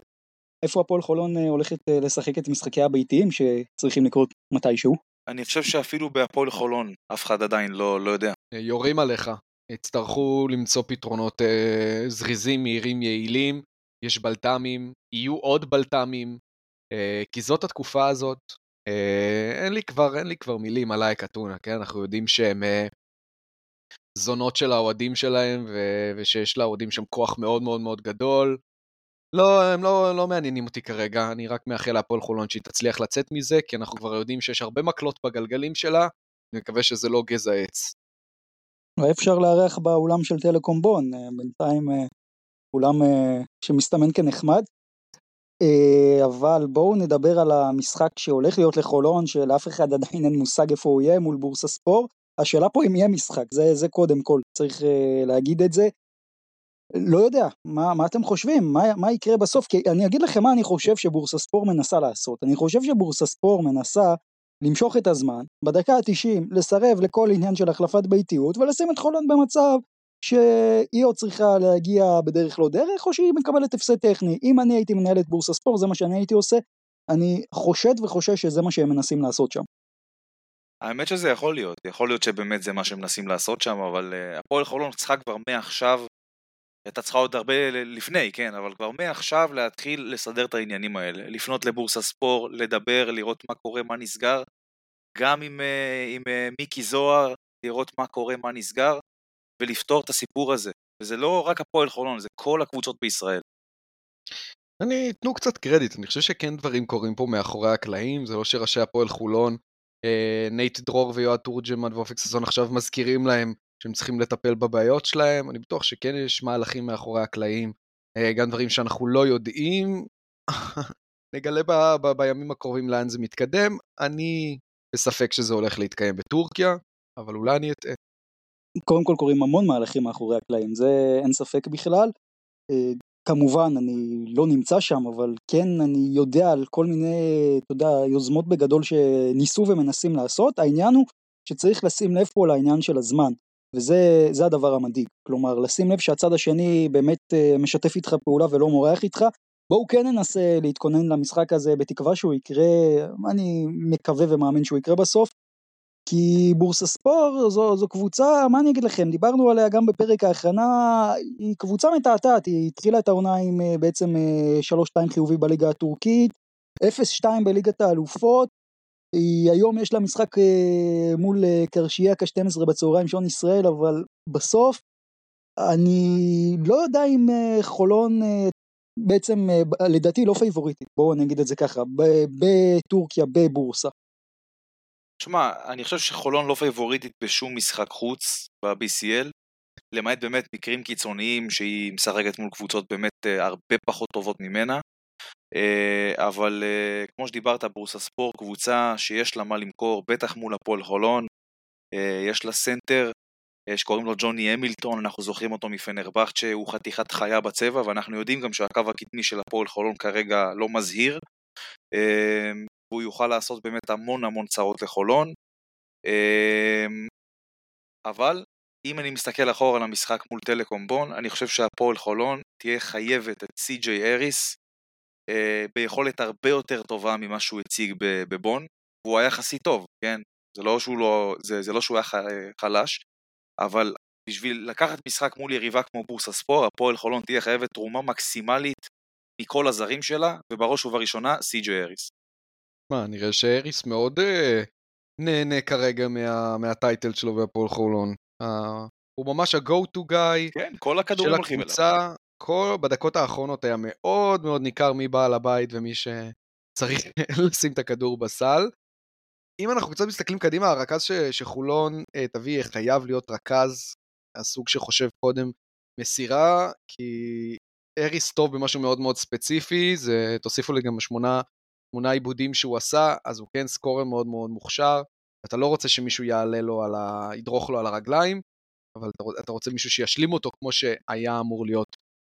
קייבר, לגבי בורסה ספור, סליחה, אני מתנצל שאני לא לוקח חלק במילים החמות כלפי הקבוצה, אני חושב שהיא קבוצה לא טובה, לא מספיק טובה, אני חושב שחולון, אה, לא יודע אם הגיעה פייבוריטית, אבל אני ממש לא אופתע אם, אה, אם הם ינצחו, אם אני עכשיו צריך ממש אה, לסמן שהוא שחקן אה, מפתח בהפועל חולון לשני הצדדים, כי גם הוא, אה, הוא כביש דו סיטרי, זה ג'ורדן פלויד, סקורר מוכשר, אנחנו יודעים מה, מה, מה הוא יודע לעשות, אבל הוא גם הדקייס לא קטן, לדעתי חולון צריכה לתמון לו את המלכודות, בתקווה שהוא ייפול בהם, עם כמה שהוא מוכשר, הוא יכול ליפול מאוד מאוד בקלות, לחוסר יעילות, להתפזר, זריקות קשות ועיבודים, אז לדעתי מה שיחריע הרבה, זה איזה ג'ורדן פלויד נראה. קודם כל אני מסמן את שון דאוסון במשחק הזה, זה שלו, אני אגב תמיד אסמן פה את שון דאוסון במשחקים של חולון, אבל במיוחד במשחק הזה, מול הסטייל של בורסה ספור לדעתי הוא יכול לתת שם בראש, ודרו קרופורד, זה גם מאוד אהבתי לראות מול בון, זה יכול להיות אקס פקטור נהדר לחולון, אבל היא צריכה להיזהר מסמיך ירדן, שלא משחק הרבה, שיחק עד עכשיו רק שני משחקים עם בורסה ספור, אבל לחולון אין שום דבר בצבע, אנחנו יודעים את זה, עם כל הכבוד לג'סטין סמית, שעשה באמת את מיטב יכולתו שם מול בון וזה הצליח, אבל גם לבון, לא היה סנטר בסייז של סמיך ירדן, ואם הבן אדם יבוא ויתחיל שם uh, לעמוד במיקומים אסטרטגיים, ובעצם לתקוף את הסל פעם אחר פעם, וילכו אליו, זה יכול להיות מסוכן לדעתי. אוקיי, אז אנחנו נעבור מכאן להפועל תל אביב, שממשיכה, ממשיכה בריקוד שלה ביורוקאפ ארבע אפס, דיברנו על זה ששלושת המשחקים אולי לא משקפים, אולי פה, אולי שם, יריבות חלשות, שום דבר, הפועל תל אביב באה ונותנת בראש ללונדון, מובילה כבר עשרים ושתיים הפרש בתחילת המחצית השנייה, טיפה נרדמת ברבע האחרון, אבל זה באמת לא, לא מספיק בשביל קאמבק. משחק מצוין של כמה שחקנים בהפועל תל אביב, קודם כל תומר גינת, משווה הציע הקריירה שלו בנקודות, באמת במחצית הראשונה כבר הוא היה עם עשרים נקודות, נתונים מפלצתיים לתומר העונה בכלל. קייל אלכסנדר, צריך לשים לב לזה, מתחיל להשתלב, לקח שלושה עשר ריבאונדים במשחק הזה, אורד כרגיל מצוין, מנפורד, בקיצור הריקוד של הפועל תל אביב נמשך ונמשך ונמשך. מה אתם חושבים על מה שהיה בלונדון? שמע, הפועל תל אביב מוכיחה עוד הפעם שהיא יכול להיות הקבוצה הכי איכותית ביורוקאפ. אני ממש לא מגזים אם, אם אני אומר את זה, כן? הפועל תל אביב כרגע נראית כמו הקבוצה הכי איכותית ביורוקאפ, גם מבחינת המדד, מבחינת ה, אתה יודע, המפגן עוצמה הזה, יש להם כל כך הרבה שחקנים שיכולים ליצור משהו בכל רגע נתון על המגרש, אם זה ג'קובן, אם זה מנפורד, אם זה אנגולה, וגם אם יש מישהו שביום פחות טוב, אתה יודע שהשני יגיע וירים את הרמה שלו. קבוצה באמת מצוינת, והלוואי שהיא תעשה סוף סוף משהו גדול ביורוקאפ, אחרי שנה שעברה שהורגש איזה פספוס קטן, ואם דיברנו על זה שהיריבות הראשונות שהפועל פגשה, אם זה המבורג, או אם זה ונציה, שמחכה לה סרט אחרי לגמרי מול קבוצה טובה יחסית כמו לונדון, אז היא מוכיחה לנו, למרות שסנדקר לא, לא שיחה, כן, אבל uh, זה לא תירוץ, היא מוכיחה לנו שזה לא משפיע עליה. אבל אני גם רוצה להגיד, תודה, עם כל הכבוד ללונדון ולתחילת העונה הנהדרת שלה, תודה, גם ונציה למשל, אני לא בטוח שהיינו מסמנים אותה פה כקבוצה חלשה, כלומר לא סימנו אותה בתחילת העונה כקבוצה חלשה, גם אם היא בלי קבוקלו, זה לא שהפועל תל אביב עד עכשיו שיחקה מול שלוש המבורג, היא שיחקה מול uh, המבורג, נכון, אבל גם שדוויטה וונציה, יש פה רמה מסוימת, ולונדון אי אפשר לזלזל בזה, ואני מסכים איתך, הפועל תל אביב כמובן, הכדורסל, ואמרתי את זה כבר אפילו בתחילת העונה, זה הכדורסל הכי איכותי ביורוקאפ, כרגע. טוב, אפשר שנפסיק לדבר על שטויות ושנדבר על אקסבייר מנפורד? זה יורוליג פלייר, לא רק שהוא יורוליג פלייר, אני חושב שהוא גם שחקן מוביל ביורוליג, אני חושב שהיכולת האישית שלו והכישרון שלו לא נופלים משחקנים כמו קווין פנתר וג'ורדן לויד, ואני לא חושב גם שאני מגזים באמירות האלה, ואני כל כך שמח שהוא סוף סוף קיבל את הבמה ואת הכדורים כמו שמגיע לו, והוא הופך באמת ל-go to guy הרשמי של הפועל תל אביב, וזה לא מקריי וזה לא ג'י קובן, אלא זה אקסבייר מנפורד. איזה שחקן ינהל העולם שרק יישאר פה עוד. אחלה מנפורד, ויש לו משימה לא פשוטה לקראת אה, פריז, שזו היריבה הבאה של הפועל תל אביב. קודם כל, השאלה, אנחנו מדברים על מנפורד והדומיננטיות שלו, בחזרה לג'קובן, האם ג'קובן יהיה במשחק הזה? האם אנחנו יודעים משהו כרגע? אה, התשובה היא, התשובה היא לא, לא? או שאתם לא. יודעים משהו אחר? לא, לאף אחד אני חושב שאין מושג, אבל אנחנו יודעים שג'קובן בראון, אה, בוא נגיד יותר יעיל שהוא פצוע. אוקיי, אבל השאלה אם הוא משחק, והשאלה גם עד כמה, תשמע, העניין שאם הוא משחק או לא יכול להכריע את המשחק בפריז. קודם כל זה כן יכול להכריע, אבל uh, אני חושב שאם אם זה לא פציעה חמורה, כן, תשמע, אני לא, אני לא יודע, אבל אני חושב שאם זה לא פציעה כל כך חמורה, לא רואה סיבה שהוא לא ישחק. כמובן נקווה שג'קובן ישחק, בואו, אז כבר התחלנו לדבר על פריז, בואו נתקדם לזה, כי זו היריבה הבאה של הפועל תל אביב, וזה בעצם המשחק שמסתמן כרגע עם החולשה בינתיים של בדלונה, למרות שעוד נגיע לבדלונה, אבל פריז כרגע בראש הבית חמש אפס, הפועל תל אביב ארבע אפס, קרב על המקום הראשון, אנחנו דיברנו על זה הרבה, אנחנו יודעים כמה חשוב וכמה המיקום קובע, מעבר לשני המקומות הראשונים, אתה גם רוצה לסיים אחד, כדי שבסוף כן יהיה לך את הביתיות, אנחנו פה מדברים על כמה חודשים קדימה, שנקווה כבר שאולי הפועל תל אביב כן תוכל להריח בישראל, וזה משחק מאוד מאוד מאוד מאוד מאוד חשוב. כן רוצה לשאול אתכם, מבחינת איש המפתח של כל קבוצה, כי יש פה כל כך הרבה שחקנים איכותיים, שחקן אחד שאתם צריכים אה, לסמן בכל קבוצה כאיש מפתח. אני רוצה להתחיל ולומר שקודם כל בפריז, אני יודע שהבחירה הקלאסית היא שורץ, אני עוד מעט אגיע ואדבר עליו, אה, לא בהכרח אה, מה שאתם מצפים אה, שאני אגיד, אבל מי שאני מסמן בפריז זה נדיר חיפי, שזה... לא, לקחת לי. אין ספק שזה קונצנזוס, כלומר נדיר חיפי הוא שחקן מדהים, הוא שחקן שאתם יודעים, גם הצליח בעונות הקודמות שלו, הוא כולו בן עשרים ואחת, כן? אבל הצליח מאוד בעונה הקודמת בצרפת, קצת מזכיר לי אגב את נועם יעקב בחלק מהדברים, כלומר שאני מסתכל על נועם יעקב, אני אומר... בגלל הטלטלים?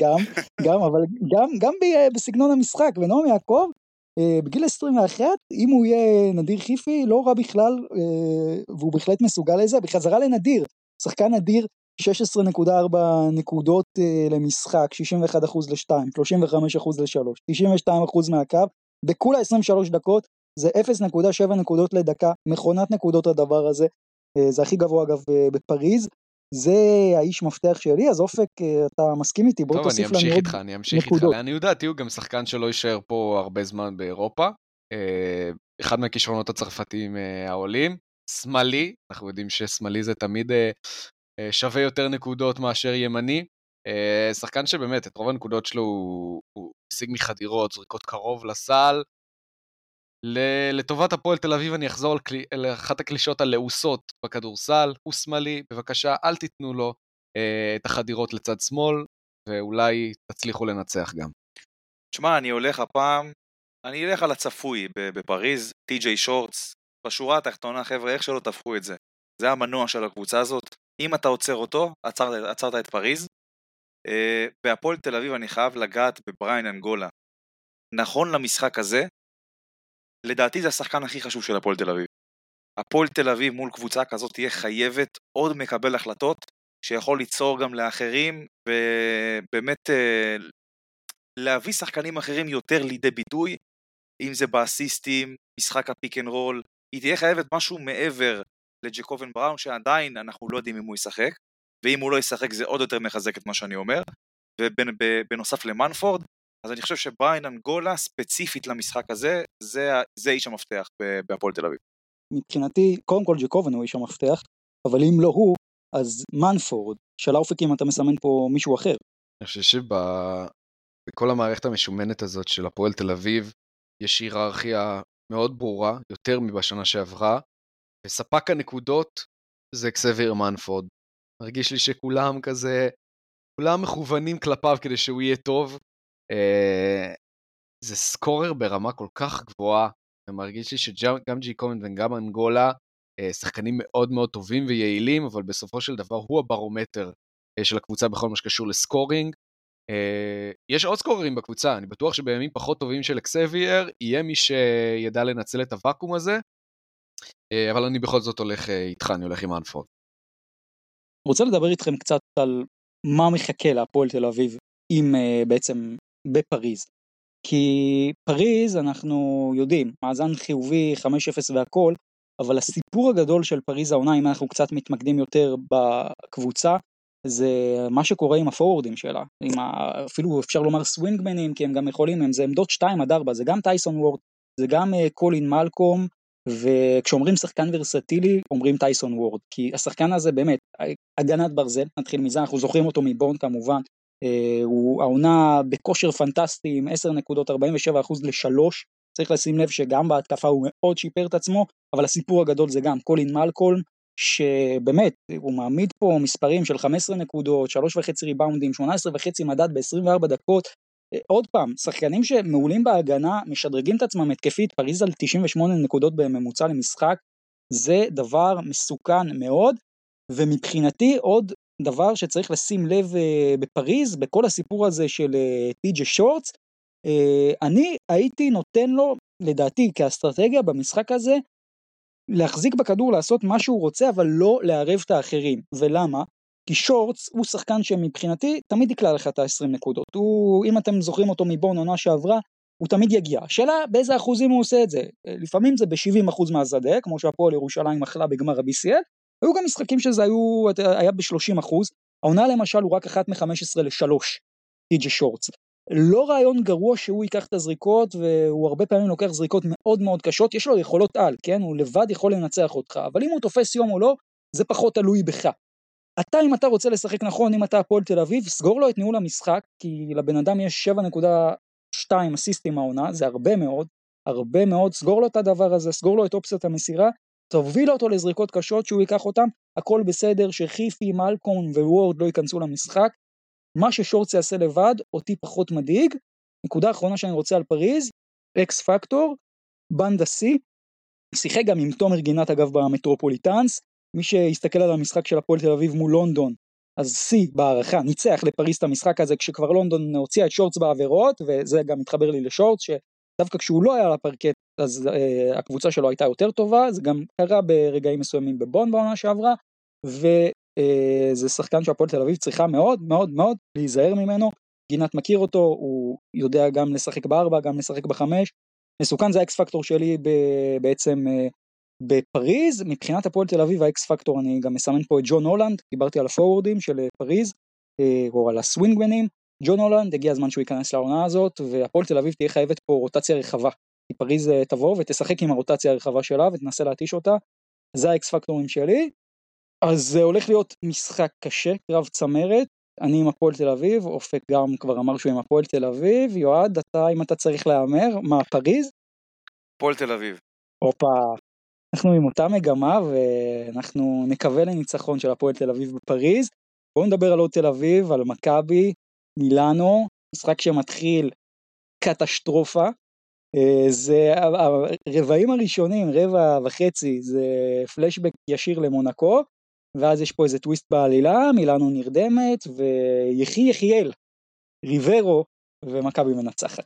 לא יודע אם הייתי אומר שזה הזכיר את מונקו במחצית הראשונה, אני חושב שההבדל העיקרי היה שפשוט הזריקות נכנסו מול מילאנו, מה שלא קרה מול מונקו, אבל כן, מבחינה הגנתית אני אולי מסכים איתך.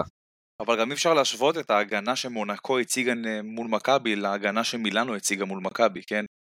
זאת אומרת, ההגנה של מילאנו לא הייתה רעה, אבל זה לא מה שמונקו הציגה, ואני חושב שזה עשה את ההבדל. מילאנו פשוט, אפשר להגיד, אפשרה ללורנזו לעשות מה שהוא רוצה על המגרש, הוא שלט במשחק, הוא סיים את המחצית הראשונה, אם אני לא טועה, תשעה אסיסטים, במחצית הראשונה רק, וגם הזריקות נכנסו לו, וכולל שתי השלשות בסוף שדי די גמרו את המשחק. ואני חושב שיש שחקן שלא מדברים עליו מספיק, וקוראים לו אנטוניוס קליבלנד, והעבודה שהבן אדם הזה עושה חייבת להיות מוערכת יותר, כי הוא פשוט משנה משחקים, משנה משחקים מצד לצד, עם הידיים הארוכות שלו, עם, ה- עם האתלטיות המטורפת שלו, Uh, עם היכולת שלו לקחת ריבאונד ולרוץ את המגרש מהר. uh, באמת שחקן שכל כל קבוצה צריכה שיהיה לה כזה שחקן, ובמכבי תל אביב אני חושב שמרוצים מאוד מההחתמה הזאת, uh, וגם בצדק. אני חושב שההבדל העיקרי uh, גם במשחק בין מילאנו למונקו, אבל בעיקר בהבדל בין המחצית הראשונה למחצית השנייה, אני חייב להגיד שזה שינוי מאוד מאוד קיצוני.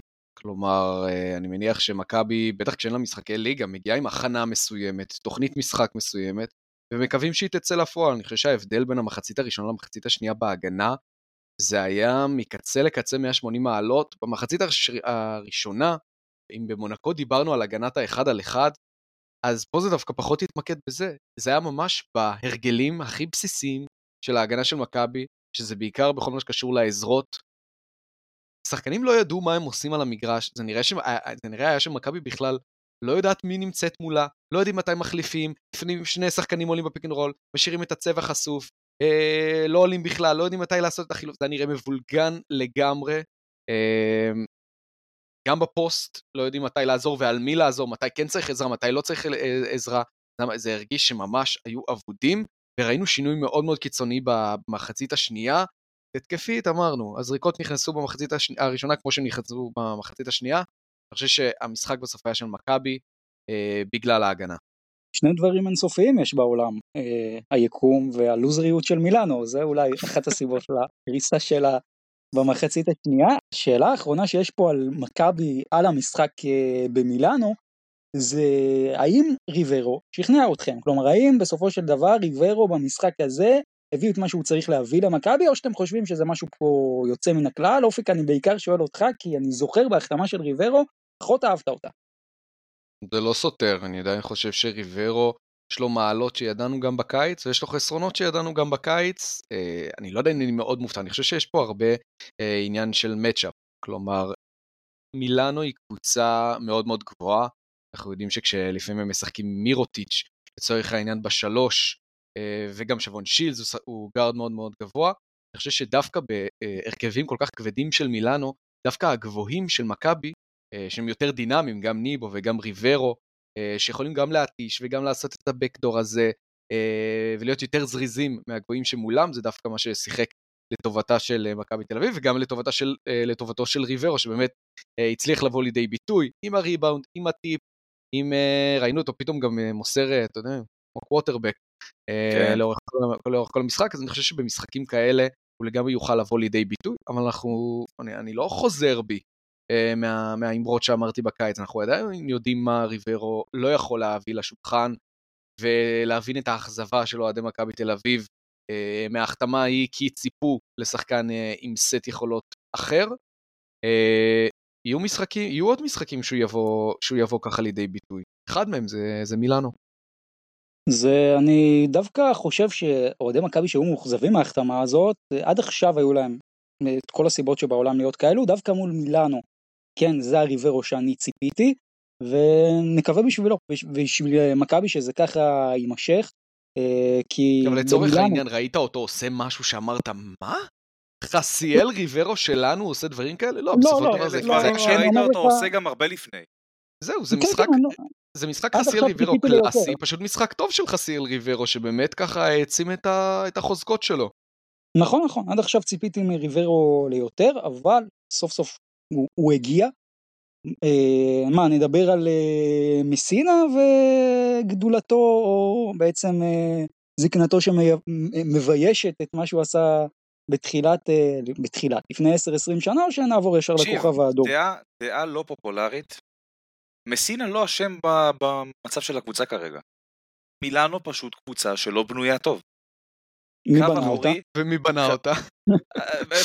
אוקיי, אוקיי, אבל אתה יודע, בשורה התחתונה, דרך אגב, אני לא בטוח שמסינה בנה אותה, יש להם גם שם ג'נרל מנג'ר, אני יודע, והוא, בוא נגיד, יש לו כוח לא קטן, אבל תשמע, קו אחורי לא קיים, לא קיים, אני רואה שם את קווין פנגוס, שזה נראה שחקן, הצל של עצמו, זה, זה, הוא, הוא נראה כמו הצל של קווין פנגוס, מעודו לא, אמנם חזר מפציעה, כן, אבל זה לא איזה כוכב על, אבל אני מסתכל על הקו האחורי שלהם, אין שם שום דבר.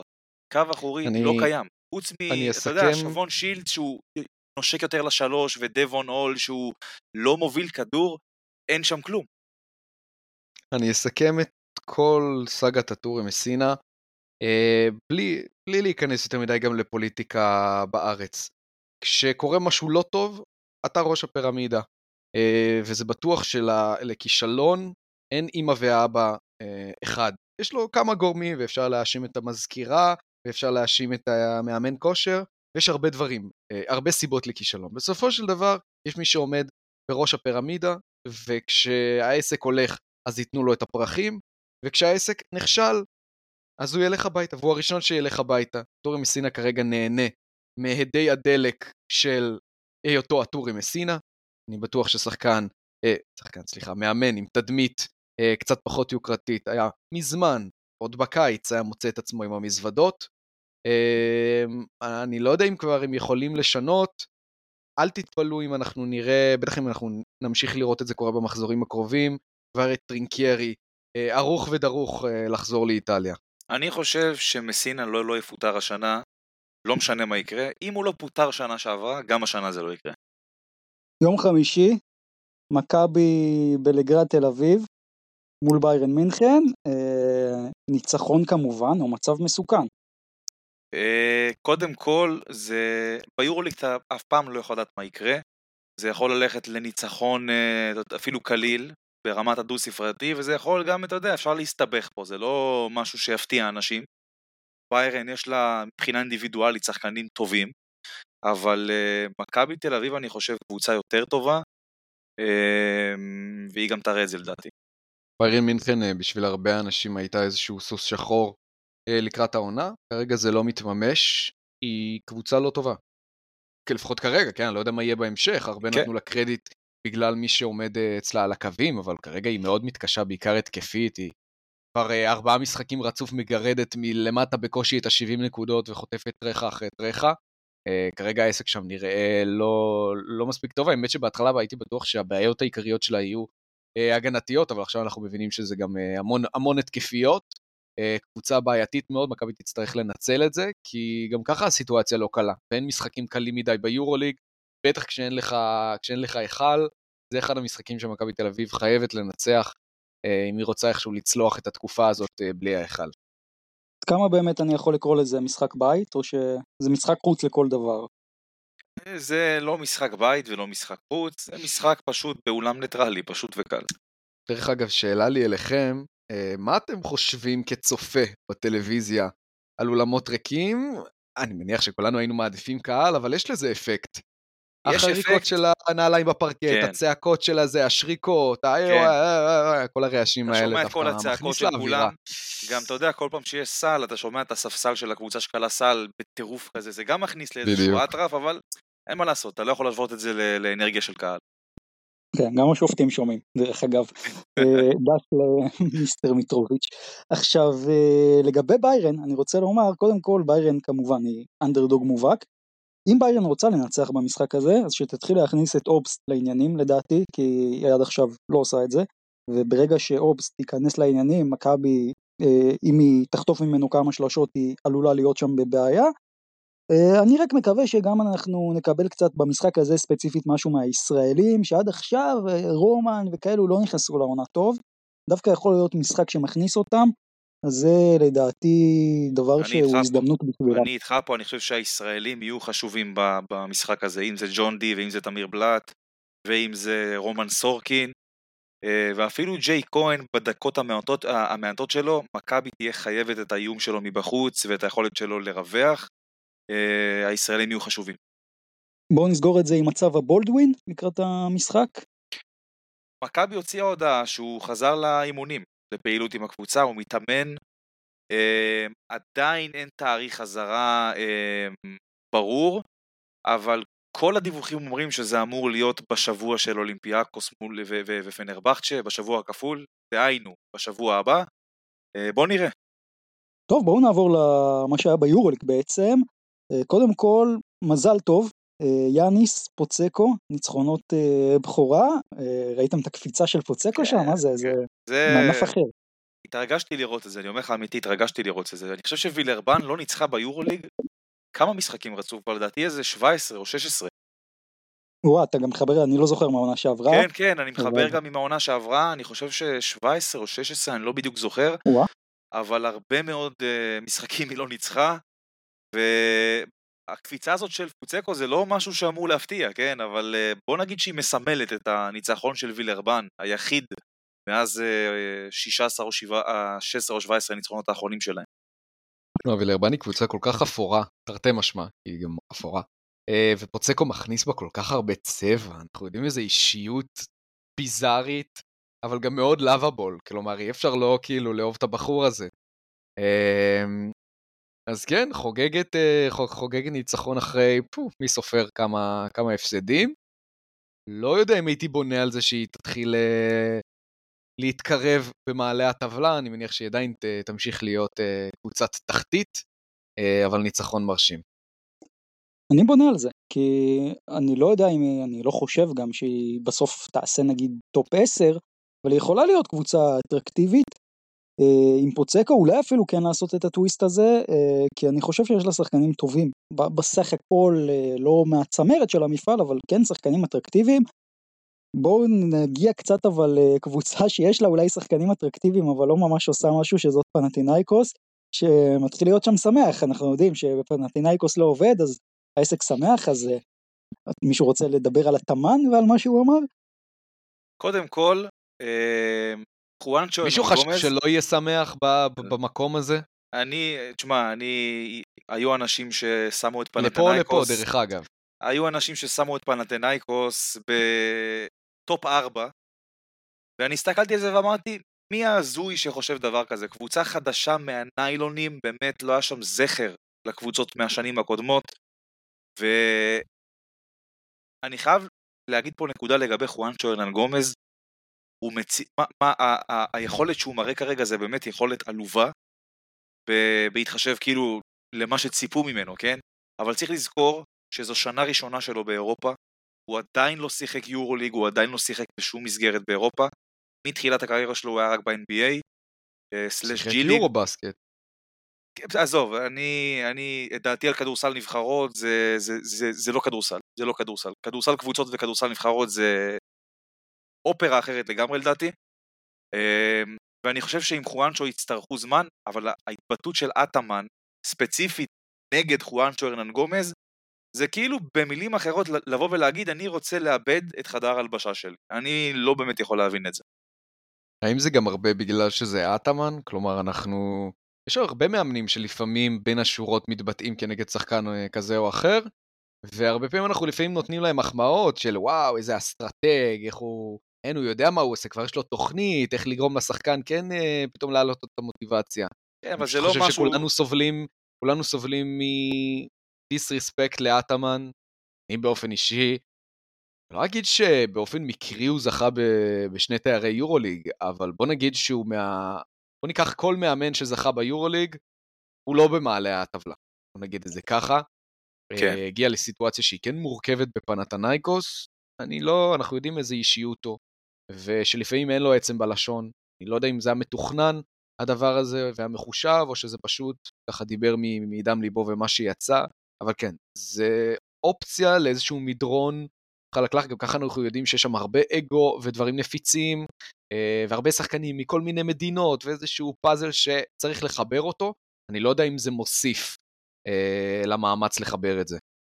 קודם כל אטאמן אחרי, כן, יהיה ברור, אבל אני לא שותף לפסטיבל הזה של השמצות אטאמן, גם דיברנו על זה פה בפרק של, ה, של היורוליג, בואו, אטאמן זה מאמן שב-עשרים שנה האחרונות, יש לו שש אליפויות בטורקיה, כשהוא עשה את זה עם שתי קבוצות שונות, הנדולו וגלה, שישה גביעים עם שלוש קבוצות שונות, אולי המאמן היחיד, אם אני לא טועה, שיש לו יורו צ'לנג', יורו קאפ ויורוליג, כלומר אי אפשר גם לבוא ולהגיד, אוקיי, זה מאמן שרק שהבאנו לו את הכישרון וזה, לא, גם כשהיה לו את גלה ביורו קאפ, או את בשיקטש שביורו צ'לנג' הוא, הוא הלך על זה, אז euh, אני, אני לא חושב שבמכלול אטאמן הוא מאמן רע, בואו נגיד את זה ככה, אני חושב שהוא מאמן טוב, מי שאגב זוכר, באחד, בפרק הראשון שלנו, בפרק השני, דיברנו על, על אטאמן ועל החופש שהוא נותן לשחקנים לפני העונת יורוליג הקודמת, אז זה, זה פעם ככה, פעם ככה. זהו, אז הגיע זמן היורוליג שלנו, ככה לסיום הפרק. מצבנו בטבלה, אופק עם ארבעים, אני עם שלושים ואחת, יועד עם שלושים, יש פה פער, אבל אנחנו, אני לפחות מתכנן קאמבק, לא יודע מה איתך יועד. אה, מחזור שישי, זה מה שיש לנו. נתחיל עם uh, המשחק הראשון, אולימפיאקוס בסקוניה, אני עם הקבוצה הביתית, אולימפיאקוס. אולימפיאקוס. אולימפיאקוס. אנדולו אפס, ז'אל גיריסקובנה, אני עם אנדולו. אנדולו. אנדולו. מכבי ביירן, אני עם מכבי. מכבי. מכבי. איזו הסכמה של כולם פתאום. תמתין, תמתין, זה הולך להשתנות לדעתי, כי פרטיזן פנר, אני עם פנר, בחוץ. אני, וואו, עם פרטיזן. פרטיזן. מילאנו, ולנסיה, אני, זה, זה קשה, אבל אני מילאנו, בבית. מילאנו. ולנסיה. ריאל מדריד, וירטוס בולוניה, גבירותיי ורבותיי, וירטוס בולוניה. די, נו, ריאל מדריד. ריאל מדריד שוחטת אותה. אלבה ברלין, פנתינייקוס, אחרי שדיברתי ככה על אטאמן פנתינייקוס. אלבה ברלין. וואו. מה? מה שאתה שומע, אלבה ברלין. לא, לא, פאו.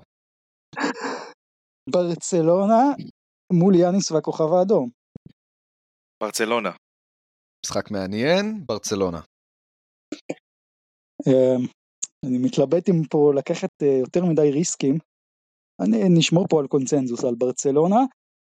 אבל פה אני אפתיע אתכם, מונקו וילרבן, אני הולך שוב עם פוצקו ווילרבן. מונקו. שמע, אתה נהג שוד עם נייט. מונקו.